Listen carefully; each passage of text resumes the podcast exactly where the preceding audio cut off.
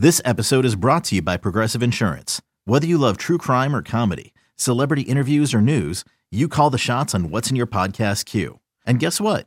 Now you can call them on your auto insurance too with the Name Your Price tool from Progressive. It works just the way it sounds. You tell Progressive how much you want to pay for car insurance, and they'll show you coverage options that fit your budget. Get your quote today at progressive.com to join the over 28 million drivers who trust Progressive. Progressive Casualty Insurance Company and Affiliates. Price and coverage match limited by state law.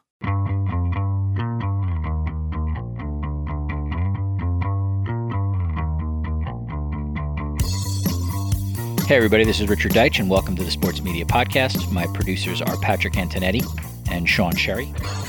In this week's podcast, we have a really, really interesting roundtable. My guests are Michael Mulvihill, the head of strategy and analytics and an executive vice president for Fox Sports, Flora Kelly, the senior director of strategic and brand insights at ESPN, and Austin Karp, the managing editor slash digital at Sports Business Journal and Sports Business Daily. They are three of the foremost sports viewership experts in the United States. And we have a an hour long discussion on the macro trends of sports viewership and where things are heading on linear television and on demand, why the numbers for so many signature properties from the Stanley Cup Finals to the Kentucky Derby to the NBA Finals are down this year, whether they believe that social justice messaging had any impact on viewership, why the NFL, generally speaking, has uh, kept afloat with uh, viewership during COVID down uh, 11% or so, which uh, should be considered a win. Uh, we discuss streaming and uh, what kind of factors, uh, what kind of factor that will be over the next couple of years, and uh, some other topics from sports gambling to where sports viewership trends may be over the next 12 to 36 months. So, three really interesting and smart people Mike Mulvihill, Flora Kelly, and Austin Karp, all coming up on the Sports Media Podcast. All right, as I said at the top, we have three guests um, who I consider experts when it comes to uh, sports media viewership and trends, and just sort of giving us data behind uh, either conventional wisdom or, at least in this case lately, uh, sports viewership has become part of the culture war that exists in the United States. Let me give everybody's uh, background again. Mike Mulvihill is the head of strategy and analytics and an executive vice president for Fox Sports. Fox Sports, like ESPN, cannot have too many executive vice presidents as part of their teams. Flora Kelly is the senior director of strategic and brand insights at ESPN. Austin Karp, who's been on this podcast before, is the managing editor uh, slash digital at Sports Business Journal, Sports Business Daily. And as I've always told anybody who follows me on Twitter, uh, one of the most valuable people you can follow when it comes to sports viewership ratings, uh, along with Anthony Crupi and Sports Media Watch, etc. Uh, Flora, Mike, and Austin, welcome to the Sports Media Podcast. Hi, thanks for having us. All right, uh, here's where I want to start with all you guys. And uh, Mike, I'll start with you, in fact. Um, we are taping this today on October 19th, Monday. Can you give me, and go as long as you wish, an overview of where you think sports viewership is right now in the United States? Whether you want to take that in terms of where it's trending, where it might be trending, where it's been in the last couple months over COVID. I'm looking just to start with a sort of a broad overview, kind of a writ large kind of look. Sure. Uh, thanks for having me on. It's great to be part of this conversation. I'll, I'll, start with a couple kind of broad thoughts, and I'll try not to drone on for too long, and then we can kind of take the conversation in any direction that the group wants to take it. I mean, I think a couple things are going on on a macro level. One is that we've seen for a couple years that our business is separating into what I think of as two distinct marketplaces. Um, there's a movement toward a live content marketplace, which primarily exists on traditional linear TV and is defined mostly by premium live sports and news content. And there's an on demand marketplace um, that is increasingly being defined by streaming services like Netflix, Amazon, Hulu, and that's where more and more viewing of entertainment content is going. And that process has been in place for a number of years, but I think the conditions of the pandemic have just accelerated it. And so, if we were on our way to uh, two very distinct and separate businesses, a live video business and an on demand video business, that now has become um, only even more true. And that trend has been amplified. And you see it in any look at the most watched shows in a given week or the most watched shows since the pandemic. I think that since the start of the NFL season, 18 of the 20 most watched shows were NFL games. The other two were presidential and vice presidential debates. If you look at the top 20 shows in most weeks, what you find is that they're all live sports and news. And so I think we're seeing an acceleration of that trend where live sports and news content is what the traditional TV business is all about. And the entertainment viewing is going, as I say, to those primarily subscription driven uh, on demand platforms. I think within sports, you know, obviously we've been in an upside down environment for the last couple months. We've had a lot of um, jewel events that are typically part of the spring calendar postponed due to COVID and rescheduled for the fall. And what it's created is kind of an oversupply of premium live sports in the fall. And so, what that produces is an environment where total viewing of sports is pretty steady. And it's actually, depending on how you uh, look at the data, it's actually been up a little bit, whether that's since the return of baseball or since the return of the NFL. So, the total pool of sports viewership is really healthy and really stable. But because all you have all these out of season players in the fall marketplace, the NBA playoffs, Stanley Cup playoffs, golf's US Open, Triple Crown horse racing events, um, all these things that aren't typically there, they're in the fall taking a slice of that pie and it leaves less time for viewership of the NFL and Major League Baseball and college football, the things that are typically part of the fall landscape. So the total sports viewership um, is basically steady but you just have more players taking a piece of that pie. And as a result, the viewership for individual sports is mostly down. In the case of the NFL, it's down a little. In the case of some other properties, it's down quite a bit. Um, but I think it's really just that there are only so many hours in the day. There's only so much time that the consumer has to devote to sports viewership. The time that the consumer has hasn't increased just because there are more events in the fall. And so their limited amount of time is being split among more events, and the result is some viewership drops. Flora, uh, I pose the same question to you. What are what kind of things are you seeing writ large when it comes to viewership? Yeah, I mean, I think Mike said it really well. I mean, what I would add is as you're trying to make sense of this environment, you almost have to bucket the sports that are out of season in sort of an entirely different category because just take a step back. Ask yourself, why do we look at year over year trends? We look at them to provide context. There is no context to how an NBA final should be doing in the fall against a presidential election when their season stopped, right? And they had to restart in the summer when PUT levels are down.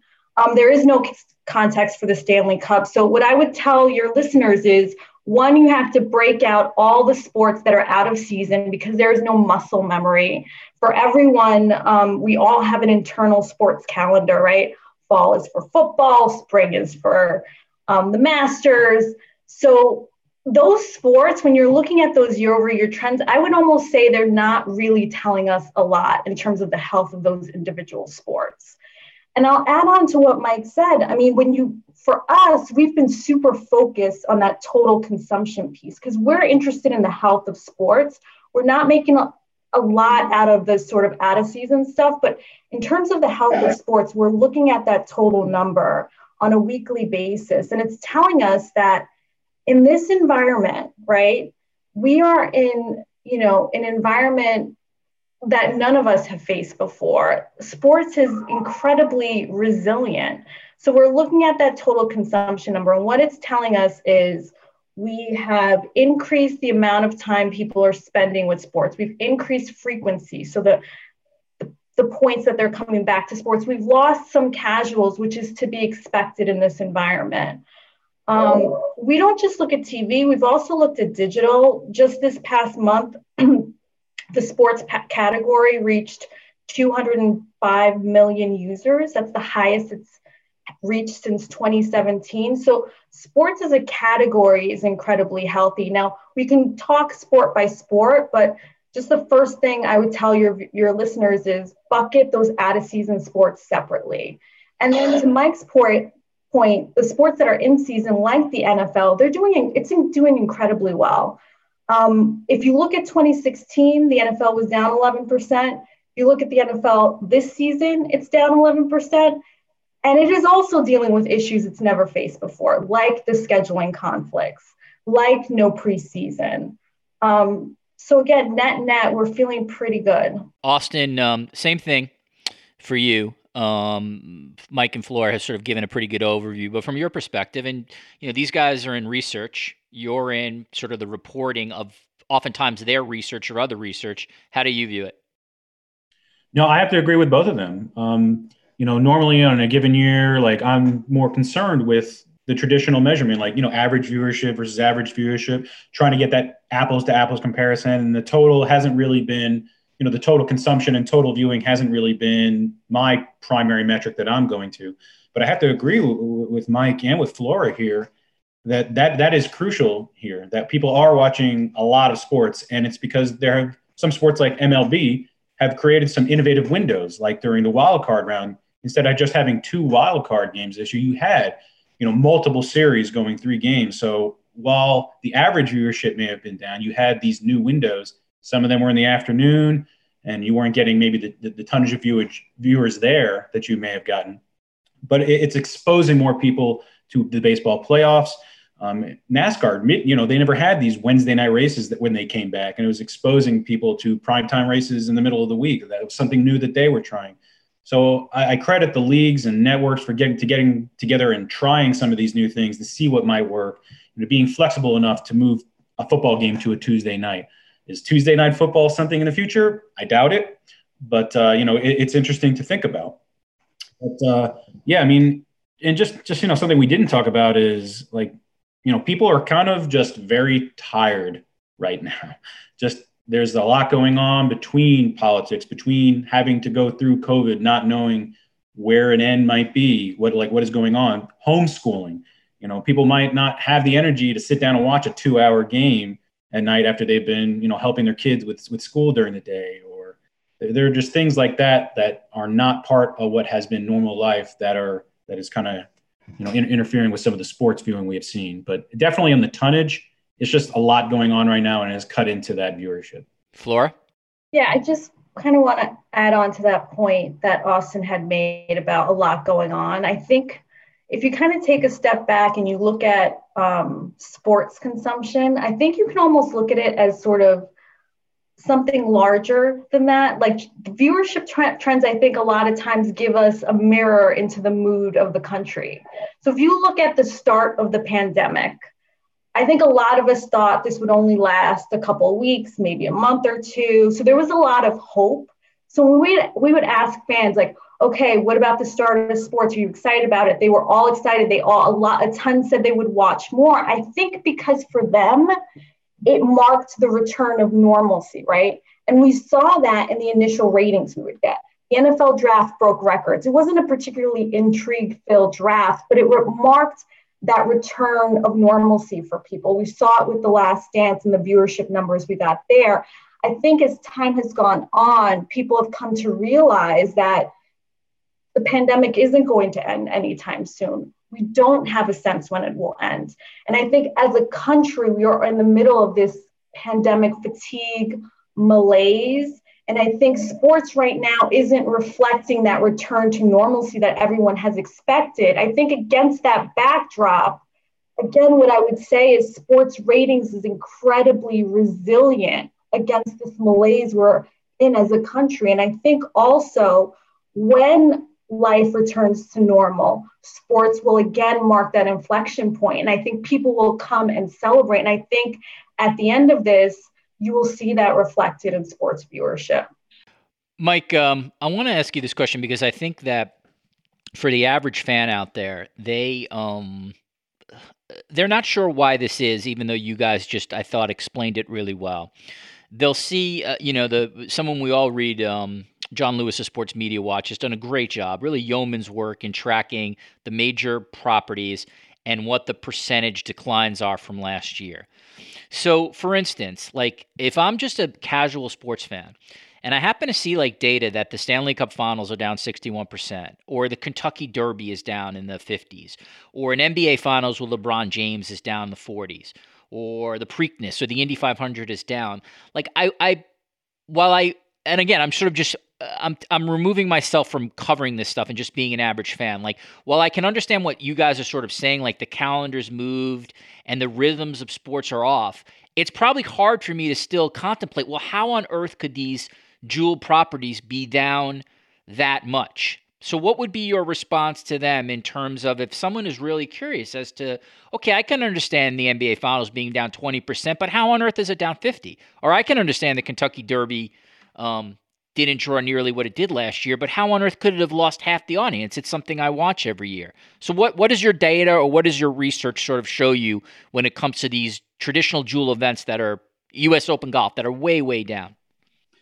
Well, that's interesting. I mean, what you're describing is exactly the job that we're tasked with doing. You know, it's our job to put some of those numbers in a larger context to help people understand um, why looking at the the single year trend for a single property maybe isn't the most instructive way of looking at the data.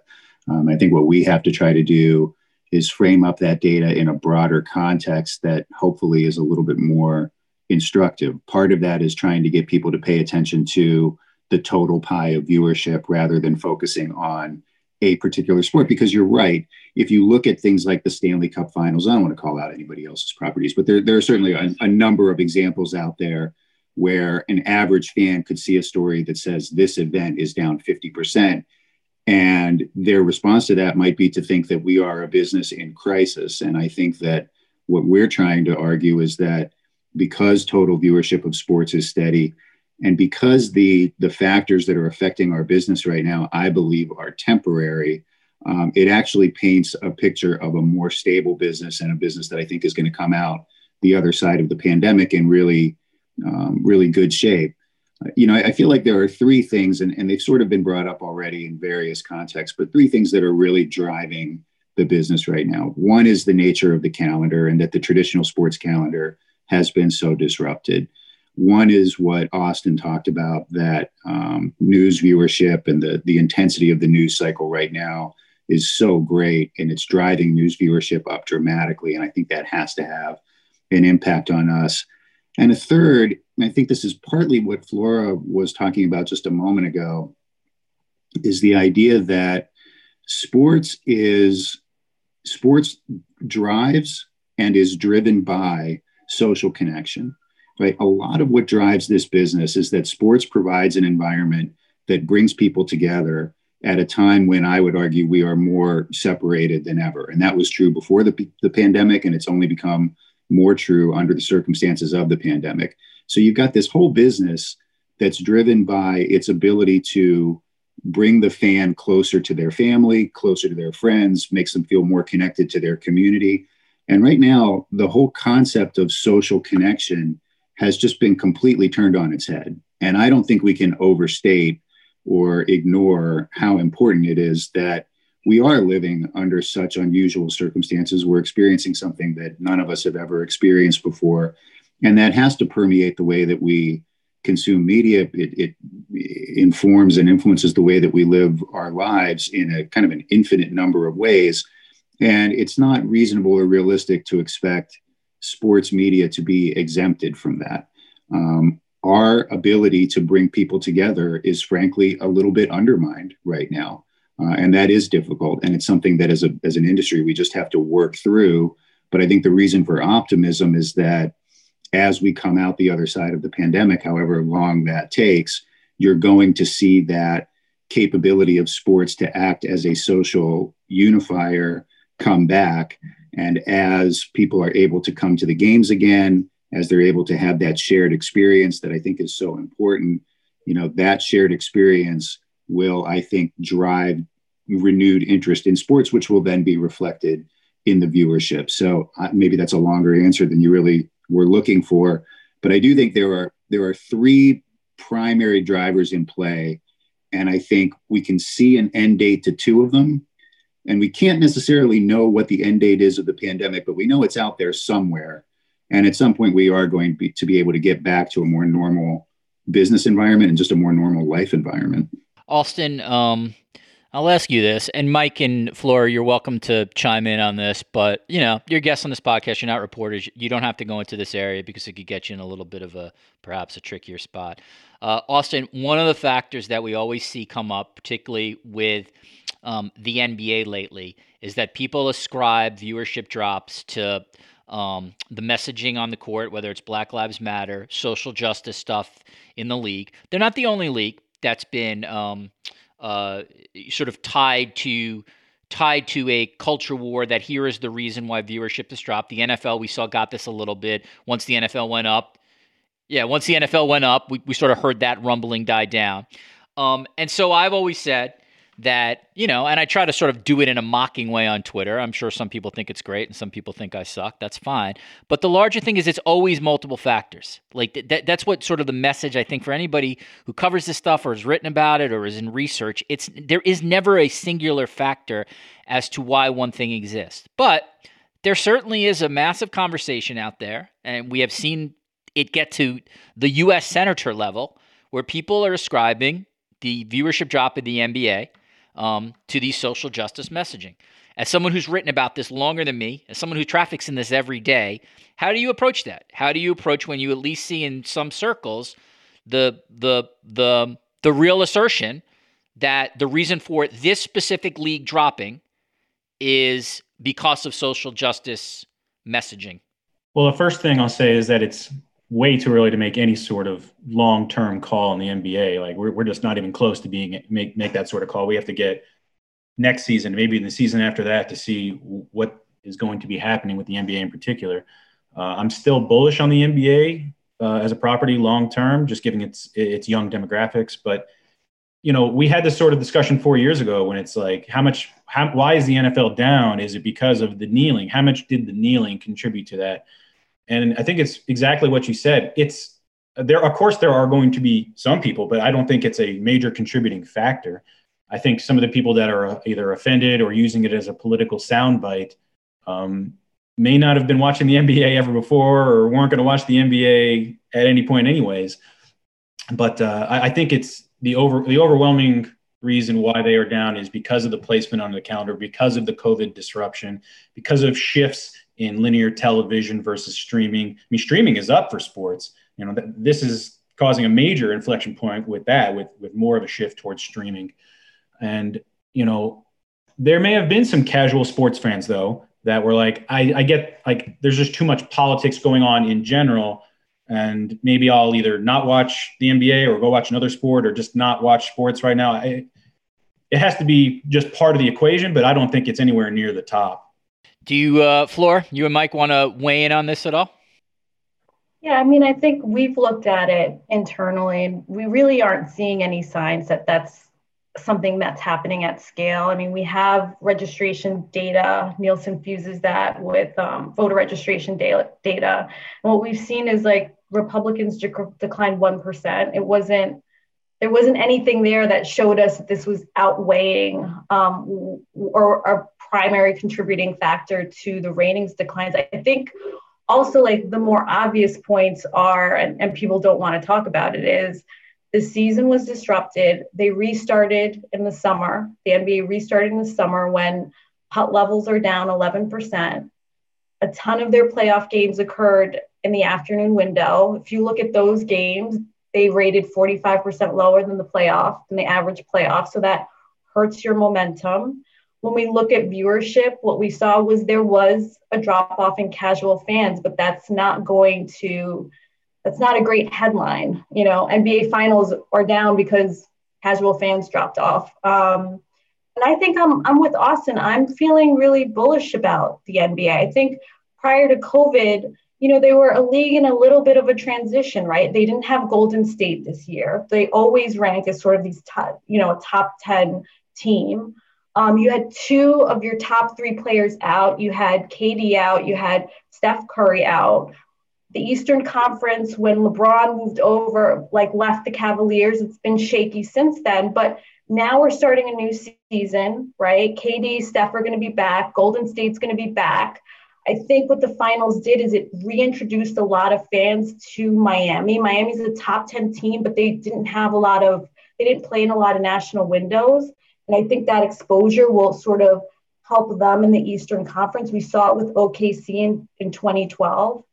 Um, and then, you know, I think we don't know what the Nets are going to do with Steve Nash and and Kyrie and KD and also Zion. I, you know, when Zion was healthy and he was playing in the regular season, those games on average rated 30% higher than other NBA games. And just again, if you take a step back, I think, you know, what the NBA has shown throughout this entire time that nobody wants to talk about is, is just leadership. I mean, they were the first professional team to say, you know what, we're not doing this. This is a pandemic. This is serious. They were the one of the first professional teams to come back. I mean, the monumental undertaking of the bubble. Shout out to Roz Durant over at the Wide World of Sports, one of the best executives. What they had to do to get that underway was tremendous. What they've done to sort of support their players, I think, is tremendous. And I think that helps them in the long term as a brand. Mike, before I get to the NFL, did you want to add anything uh, on this, or, uh, or do you want me to you want me to head to the NFL, which is one of your properties? Well, I was going to take it to the NFL anyway because it's really not appropriate for me to, to comment on you know an NBA trend. But I think what we're seeing in our own NFL numbers probably affirms um, what Flora and Austin have already covered. You know, we look at the composition of the NFL audience, what percentage is coming from large cities, small towns. We look at uh, the income levels of our viewers, age and gender, obviously political affiliation and we're not really seeing any dramatic movement in the type of person that's watching the NFL, whether that's on Fox or across the entire league. And I think if there were a political backlash, you would expect to see that show up in a really sharp movement among some of those characteristics, whether it's reflected in party registration, which is really straightforward, or something maybe a little bit more roundabout, like income level, education level, what you do for a living. Do you live in a big city? Do you live in a small town? None of those things are really moving. Um, the audience is obviously a little bit smaller this year, but what we're what we're seeing is a movement among the most casual fans where they have dropped out a little bit. And those casual fans are Democrats, they're Republicans, white collar, blue collar, big city, small town. They, they come from every walk of life and every part of the spectrum. And so there's no one characteristic that you point to and say, oh my gosh, these guys are down 10%, and that must be tied to um, politics. It's really more of a of an across the board movement. So, and I will add one more point, which is that you know all our company, Flora's company, uh, every big media company, we all do um, consumer research that's apart from the Nielsen sample. Where we're just going out and talking to fans on a one to one level and when we talk to NFL fans, particularly in the franchise markets, which are obviously big cities, which tend to lean blue, um, we actually hear a lot of support for the broader social elements uh, in our coverage. I mean, virtually every NFL city that has a franchise, all the franchise markets, they're all likely to lean blue in the upcoming election. And they're probably not cities that are going to be hotbeds of political backlash, at least for the kind of messaging that you're seeing in sports right now. So, not only do I not feel like there's a backlash, I feel like in the most important markets to our business, there's actually support um, for this kind of messaging. And in the same way that the people who don't like the political messaging probably aren't watching any less, I think we'd also have to acknowledge that the people who like the messaging aren't watching more football because they like what they see in the end line or on the back of a player's helmet. It just sort of shows up as a non-factor in the in the bigger picture. That's interesting. I'm proud of you, Mike. Uh, you live in Southern California. I always expect you to work for the United Nations, but you answered that question, so well done on your diplomacy there. Okay, picture this. It's Friday afternoon when a thought hits you. I can spend another weekend doing the same old whatever, or I can hop into my all-new Hyundai Santa Fe and hit the road. With available H-Track all-wheel drive and three-row seating, my whole family can head deep into the wild. Conquer the weekend in the all-new Hyundai Santa Fe. Visit HyundaiUSA.com or call 562 for more details. Hyundai, there's joy in every journey. Flora, I want to ask you this, and Mike, you should weigh in too, because um, I give you a lot of credit when it comes to college football strategy at Fox. I think some of the decisions that have been guided uh, by your research, and obviously, you know, then foister uh, then then produced by Eric Shanks and others, your bosses, um, have been really, really smart. So, Flora, can you give listeners a sense of where you see the college football um, trends? And I'll eventually get to you, Austin, after these two. You can weigh in on that because I know you're a Georgia Tech guy. Um, but I'm really interested. Like, it's a um, college football to me is a fascinating viewership, like, sort of examination because it's very much a regional game, right? But and I'm sure you and Mulvihill will agree with this, there are some schools that are national schools. Ohio State is a national brand. Alabama is a national brand. Notre Dame is a national brand. Michigan is a national brand. I might, maybe Clemson sometimes floats in there as a national brand if they're great or LSU. But generally, it's a regional sport that ultimately gets judged nationally when it comes to the playoffs, which your company owns. And now we're in COVID, and now one of the conferences hasn't, major conferences hasn't started yet in the Big Ten. One of the major conferences is playing in the SEC, and the early games. And I know you two guys always talk about momentum. Zero momentum. I mean, you had just these lower level conferences playing, so it's not like the public was like psyched to watch college football until the big teams played. So that that's I'm filibustering here, but it's my sort of long way of asking you, like, how, if I'm interested in sports viewership of college football, like, what should I be looking at this year, and how can I judge it? Yeah, so again, we're not looking at year over year trends for college football. And obviously, it started slow. There was no Labor Day weekend. That's usually drives, uh, you know, one of the biggest weekends in terms of college football viewership. The, the conferences are starting at different times. Now, with that said, it started slow, but we feel like we're seven and 10, seven, seven out of 10 in terms of coming back. Um, there's some markers in the data that are showing some positive momentum. So, like if you look at week six, it featured the top three games of the season, um, which was nice. Uh, for two straight weeks, nearly all the major networks have been up week over week. Um, and and that's good a good sign. When we look at all college football games, again, we're trying to look at it in the net net.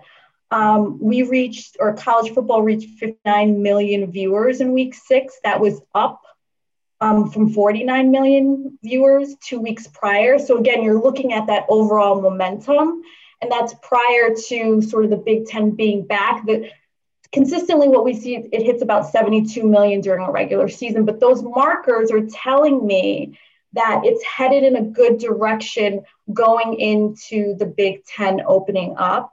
Um, and again, college football faced significant cable news headwinds. I, I, you know, the the Saturday two Saturdays ago feels like a year ago at this time when when the president had COVID. It was a huge sort of cable news. It was double the rate of what we typically see, and we still saw um, some positive college football ratings. Now this weekend there were some scheduling disruptions with LSU. It'll be interesting to see how that CBS game did. Um, I think that'll be a nice bellwether. But I think internally we're really happy with the progress and for the SEC network. I mean, we've got some initial numbers there from ComScore. They're not Nielsen rated, and that SEC kickoff Saturday was SEC Network's most viewed day ever. Um, so before I get to you, Austin, Mike, I, I want to ask you because you you um, your network made a very strategic and smart shift, I thought, to move the best Big Ten game up into that early window to try to um, to try to almost get your own, in a sense, exclusivity for the maybe the best Big Ten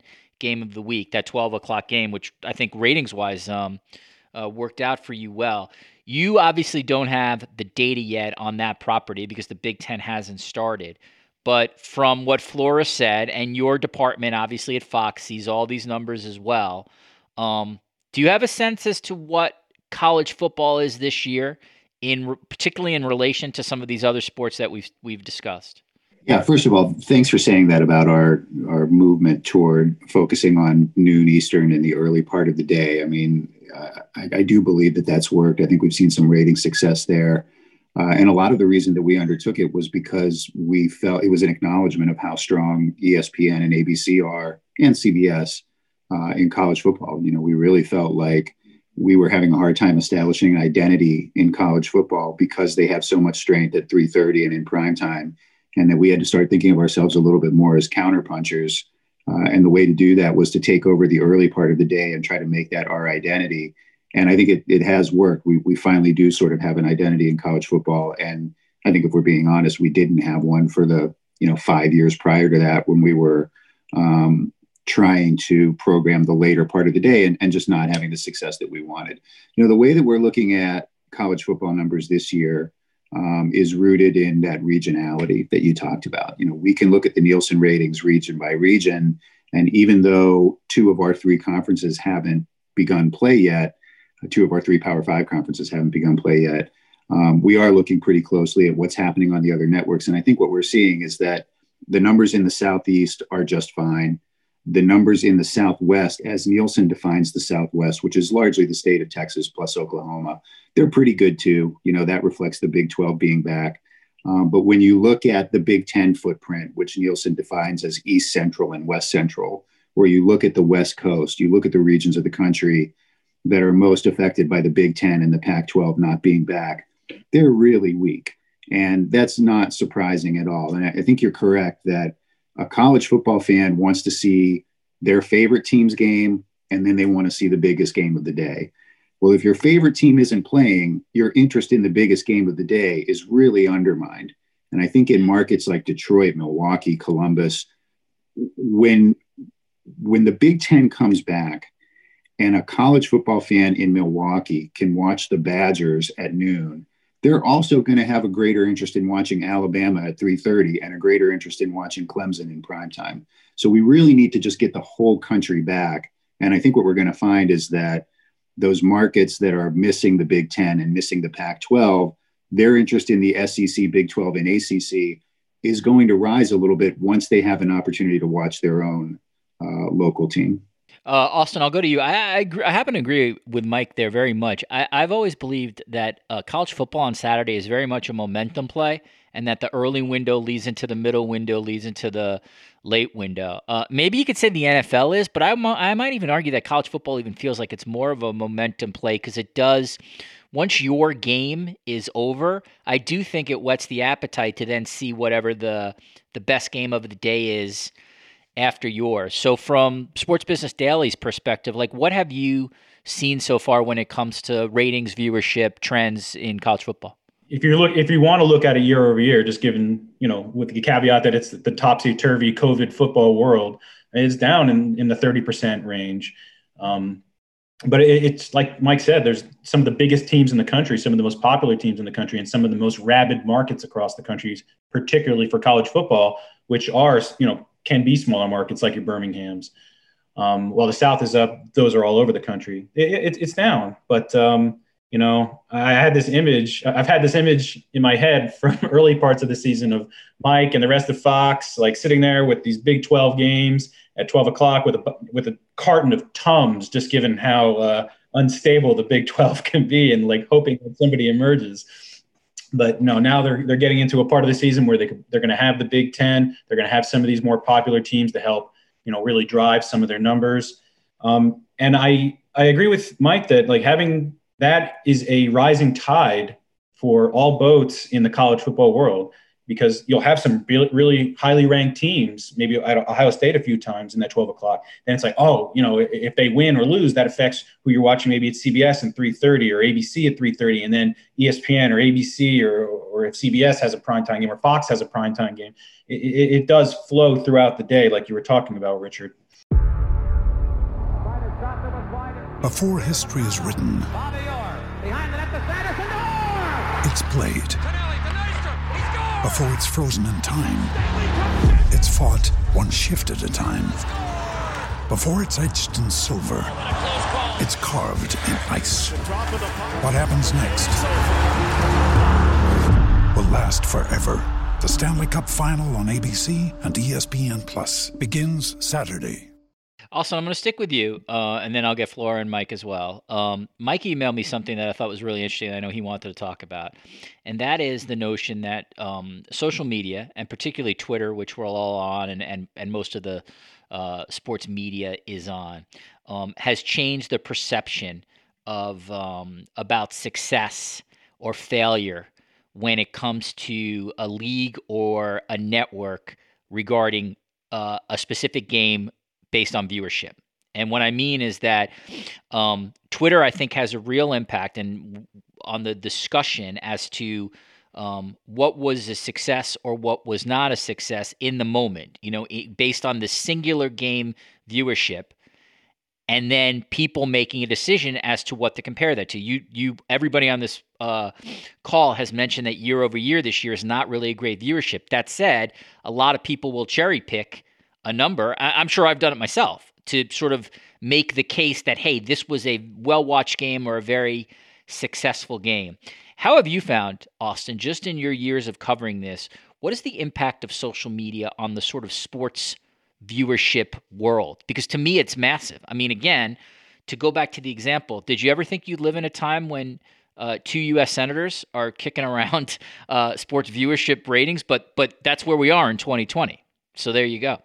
I mean, I'm just going to speak specifically to Twitter because I think that's the platform of choice we're all really referring to here and, driving that. And it's, yeah, as Twitter has gotten more adoption, particularly on the business side with networks, you know, letting people know about, hey, this is the hot game. Like it was always hard. You didn't know maybe which games were close unless you were watching the bottom line on a network.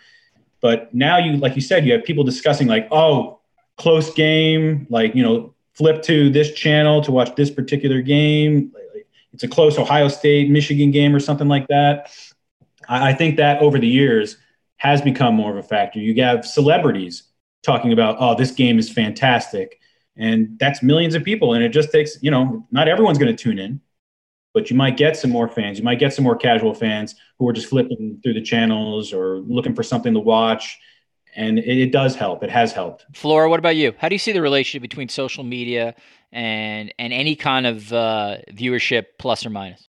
Yeah, I mean, I think, and I'm newer to this game than you guys are, but I think um, what's interesting to me is that again, I think people are really interested in sports viewership because it is a marker of where our culture is today. I think when there's a big game or event, you feel like I think that was a moment, right? And the the rating tells you if it was a moment. So one, I think there's just general interest about ratings. Um, you know, in terms of what the storyline is, yeah, I get it. People are using data to try to like get a fast headline. I think that's our job to provide that context and to make sure people like understand the nuance of it. But again, more than anything, it's less about the business to business. I'm just fascinated on how like the general public is interested in in sports ratings. And again, I think it's because they're seeing that as like an arbiter of what's going on overall. Um, so that's what I have to say. Mike, uh, both of us, uh, you know, we'd be classified as being online uh, because you know we are very active on Twitter, at least monitoring it. And this was your thought uh, that you had forwarded to me. So, do you like? you know, um, so so much of social media. In all honesty, it, it it's so fleeting in terms of the discussion point will happen, and then literally there's a new news cycle an hour later. But you know, you could argue that the um, how do I sort of say this? Like, at least in my years of writing about this stuff, I have never seen more sports viewership discussion in 2020, just as a as a discuss as a discussion point culturally. And you would think just based on that alone, social media has to if if at the base level, it has to at least impact executives who read things and perhaps might be impacted by what they read. So how do you know? There's a lot of ways to go on this, but how do you see it in terms of just? I'll leave it as sort of general impact here. Yeah, I, I think it's a really fascinating topic, and I recognize that it's a little bit inside baseball, but I, I, I am definitely interested in how social media has changed the way that our companies and the leagues that we do business with are perceived. And, you know, I've been in this business long enough that I can remember that the way that perception was formed around a league or around a network was that you put your commissioner or you put your chief executive on the phone with Rudy, Rudy Martzke and you armed him with a list of talking points and they would get on the phone for a half hour and then Rudy would write a story, and that would basically form perception of the NBA or the NFL or Fox Sports. You know, people like Dick Ebersol and David Stern, like they were brilliant at that, and they were able to shape perception of their business that way.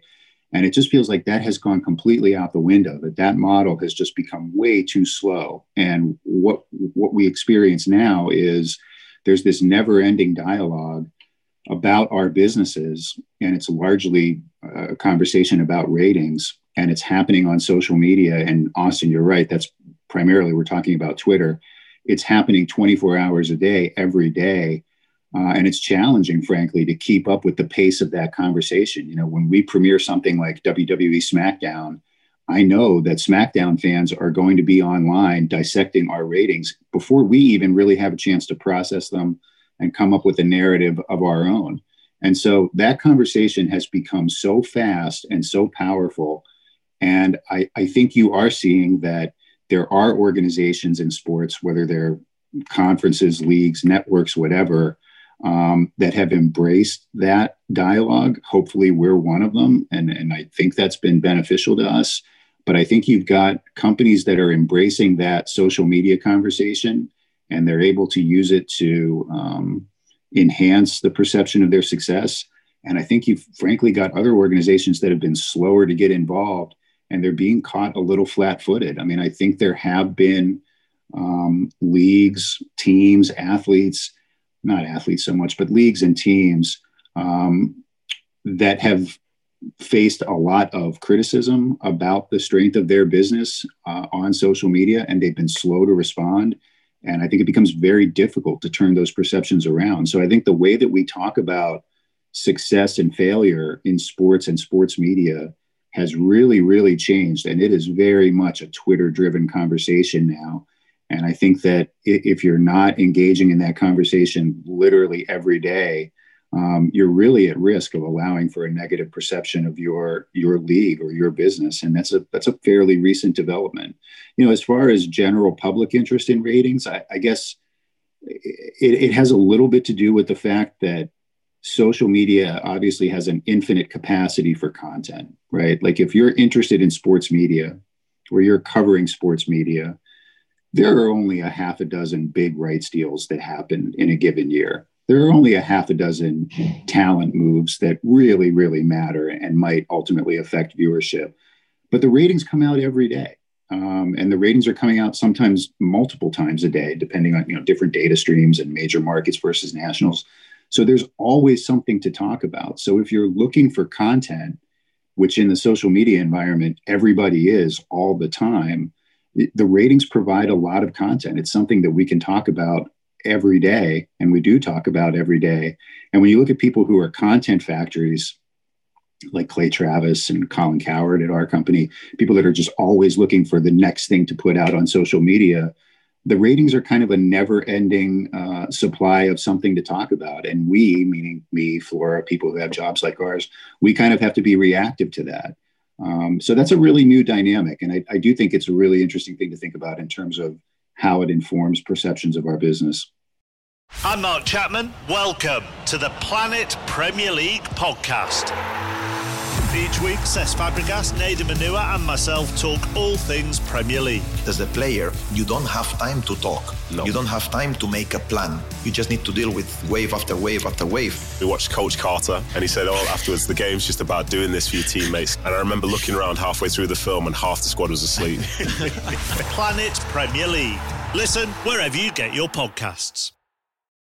All right, let's finish up with uh, two things here. I'll start with you, Flora. One of the questions I get all the time on uh, on social media, or uh, whether it's like a mailbag at the Athletic or previously at Sports Illustrated, is about streaming and how streaming is counted in the landscape. And th- there's always a, a perception. It's not an incorrect perception that the real viewership numbers are never accurate because we're not counting people who are watching uh, online 100% accurately, whether they're stealing their parents' password and watching a game, whether they're swiping links on Reddit. And so, um, how do you approach how do you approach sort of uh, counting or marking streaming numbers, um, and and where do you see that's importance as it heads forward at the moment? Like if you look at all these numbers still, I think people would be stunned. Like linear television still is massive in terms of the majority of how people watch. But, you know, I think everybody thinks at a certain point, whether it's 5, 10, 20 years from now, um, I'm not saying it's going to flip, but it, streaming numbers are going to be higher. So where do you, it's again, it's sort of an overall question as to how do you measure it? What do you think about it? And what should people know about it? Yeah, so I mean, for us, it is part of our currency. So it is measured, streaming is measured um, in Nielsen for us. So Um, it's still not the vast majority of the audience. The vast majority of the audience is still coming from that set top box. So the numbers you guys get include streaming over the top television streaming. It doesn't include digital and mobile, that comes a few days later. Um, it is incredibly important, though. It's 16% of ESPN's audience. That gets bigger when you look at um, younger demographics. So it rises to one in four among 18 to 49 year olds, one in three among 18 to 34 year olds. Um, Monday Night Football, what we're seeing is the streaming audience has grown 38%. So again, from an ESPN perspective, streaming's always been important. We've always made worked with Nielsen to make sure that's captured in our measurement. Um, I will say, like, as the world changes, we are in direct to consumer, and that's incredibly important for us. We have 8.5 million subs for ESPN Plus as of July, and that's growing. Um, as you think about the newer players, right? I think a lot of people think about it in, in really clinical terms, like well, Amazon Prime doesn't have the scale, these other streaming services don't have the scale. I think one of their biggest disadvantages is, and one that is not going to be a hurdle that they can easily pass, is they don't have the right the brand in the space. So what I mean by that is they are not established sports brands. So I think there's a little bit of a cognitive dissonance when you think you can just buy a set of sports rights and plump it on your service and think the consumer will follow you. It doesn't, it almost doesn't make sense, right? Um, for us, we've spent 41 years building and protecting our brand, countless sports centers, 30 for 30s, countless game days, cutting edge technology in our broadcast, high quality production, tinkering with the booth. That creates um, a relationship with the consumer. They trust us. Um, you look at any brand metric, awareness, brand love, leadership, trusted. You know, we've established that with the consumer. And I think because of that, we feel really confident that wherever the consumer wants to go, we can follow them. What we've seen so far with ESPN Plus is that is a younger, more diverse audience. So, you know, we'll be there wherever they show up. And I think, again, as you think about these newer, not newer, but these technology players, I think their biggest hurdles. They have not yet established themselves as a brand, and that takes time and that takes a lot of money. So, Austin, I'm gonna I'm, I'm gonna go around the horn with some different quick things here. What kind of factor do you think in the next five to ten years sports gambling will be in terms of bringing new viewers in, or simply um, simply are those viewers already baked in? Are those gamblers already baked into the the viewership of sports? I think some of it is baked in a little bit, but I think there is growth potential there. Um, just like we talked about with there is it's a factor that can help.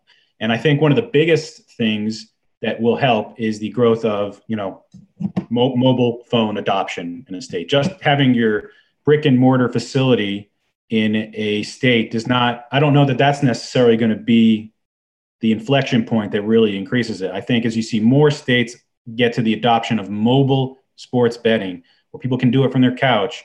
And you know, I, I you know, I, I was talking to a buddy this weekend who was talking about you know in a state that has mobile betting, he's like, oh, you know, when Clemson started really beating up on my Yellow Jackets, you know, you know, placed an in-game bet, you know, on, on a you know a moving spread, and I think that if you can do that from your couch, if you can do that from if you're out at a park somewhere, like you, that you're not tied to being in a specific location, I, I think it can help sports viewership in, in the long term. Mike, do you see anything, anything in the near term, or even the the the medium near term? So we'll call that like five to ten years. Any property that can cut into the NFL's viewership dominance in North America? No, um, that's that's probably like a not the most interesting answer, but I think in that window, um, a window that might cover the term of the next round of NFL rights deals. Uh, no, I don't think there's anything that's going to make significant headway and and challenge the NFL for leadership in American sports. All right, let's end with this, and we'll go Flora, then Austin, and then uh, and then Mike. Um, can you, Flora? Start with you. Can, can you leave the audience with um, people who are interested in sports viewership some um, some trends that they should pay attention to like over the next you know can't even speak in five years let's sort of just say between the next 12 to 36 months. Um, you know, and I realize so many variables exist because of COVID. But what are some of the things that you're going to be sort of looking towards in terms of sports viewership trends, either up, down, uh, or neutral? Yeah, I mean, I think we're gonna we're gonna keep looking at total sports consumption because right now that's our most level sort of metric we can monitor. I think um, for the NBA, they may be they're to be the only sport that is starting not on a regular schedule in the upcoming season. So I think you have to be a little careful when you look at those numbers at the start of the season. You know, short term, you know, even outside of COVID, we are going to look at gambling and the impact of gambling. We're going to try to isolate sort of market. I'm in New Jersey. We're going to try to isolate if we're starting to see any impact in those markets. Um, you know, we're constantly looking at digital and streaming um, because we are seeing growth, right? Monday Night Football growth is happening on streaming. Um, it may not offset what we're seeing on linear, but I think ultimately you have to, as much as possible, look at the entire pie. And right now, there is no holy grail of cross platform measurement that gives you like this one number that gets you everything. So you're just going to have to look at all those parts and, and try to come to some conclusion. Austin? It, it's two things I'm looking for, and Flora just alluded to it. One is getting a more ac- as accurate as possible, as accurate as possible, a measurement of how strong sports really is, and that you know has started with the inclusion, you know, quicker inclusion of out of home viewing, bars, restaurants, you know, airports, and while those aren't packed right now, when sports does come back, you're going to see a major uptick in how valuable sports is for brands who want to get their messages out to consumers. It is more important than ever sports, you know, as a vehicle for that. And the other thing I'm watching is how cable news viewership in particular goes post November 3rd. And it may not be November 4th where you start seeing a decline. It may not be until after Inauguration Day where you start seeing some sort of decline there from especially those three major networks CNN, Fox News, MSNBC. And if those start to come down, where are those viewers going? Is it going to entertainment programming or does it shift maybe to more sports viewing where you see that as a rising tide for sports? And you, Mike? Well, I'm really glad I got to go last on this question because that is a really, really difficult question. And I get to spin off of what Flora and Austin have already said. Um, I think a good thing to look at will be trends outside of sports themselves. What else is happening in television that either impacts sports or affects the value of sports? Austin talked about news viewership. I think that's a really good place to start. Are we going to see some kind of return to normalcy after November 3rd or on whatever day we have a conclusive result to the election. I think that's probably pretty likely. I think we're going to see continued erosion of primetime entertainment ratings, which will tighten the marketplace of rating points that are available to advertisers and will make the relative stature of sports uh, even stronger. And that's been an ongoing trend, but I think that's likely to accelerate over the next couple years. And then thinking in the really long term and going a little bit beyond that 36 month window that you laid out, um, I am really bullish on the future of sports gambling uh, and how it's going to affect our business. Uh, I feel like there's been some discussion that maybe the impact hasn't been as great as people expected, which to me feels a little bit like saying in 1978 that cable TV didn't work. I mean, we've barely even begun the process of building that business. And I think a significant milestone that will come up pretty soon is that we need to get to a point where there are enough legal wagering states that we can take national advertising from wagering companies. Once that happens, I think it's really going to elevate that activity in public consciousness and change the, the future direction of that business. And I would finish that by saying that you know companies like Fox, Disney, Comcast, everybody that's engaged in sports, we fundamentally make money in two ways. We sell advertising and we collect affiliate fees from pay TV distributors. I really think that in my working career, we'll get to a point where this will go from being a two revenue stream business to a three revenue stream business.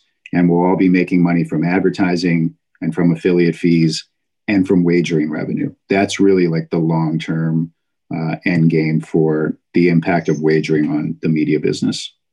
Mike Mulvihill is the head of strategy and analytics and an executive vice president for Fox Sports. Flora Kelly is the senior director of strategic and brand insights for ESPN. and Austin Karp is a managing editor slash digital at Sports Business Journal and Sports Business Daily. Um, over the last uh, 55 minutes or so, you've heard um, three of the foremost sports viewership ex- experts in the United States of America um, offer their insights on what I think is a really fascinating topic. Flora, Mike, and Austin, thank you very much for joining me today. Thank you for working so cheap.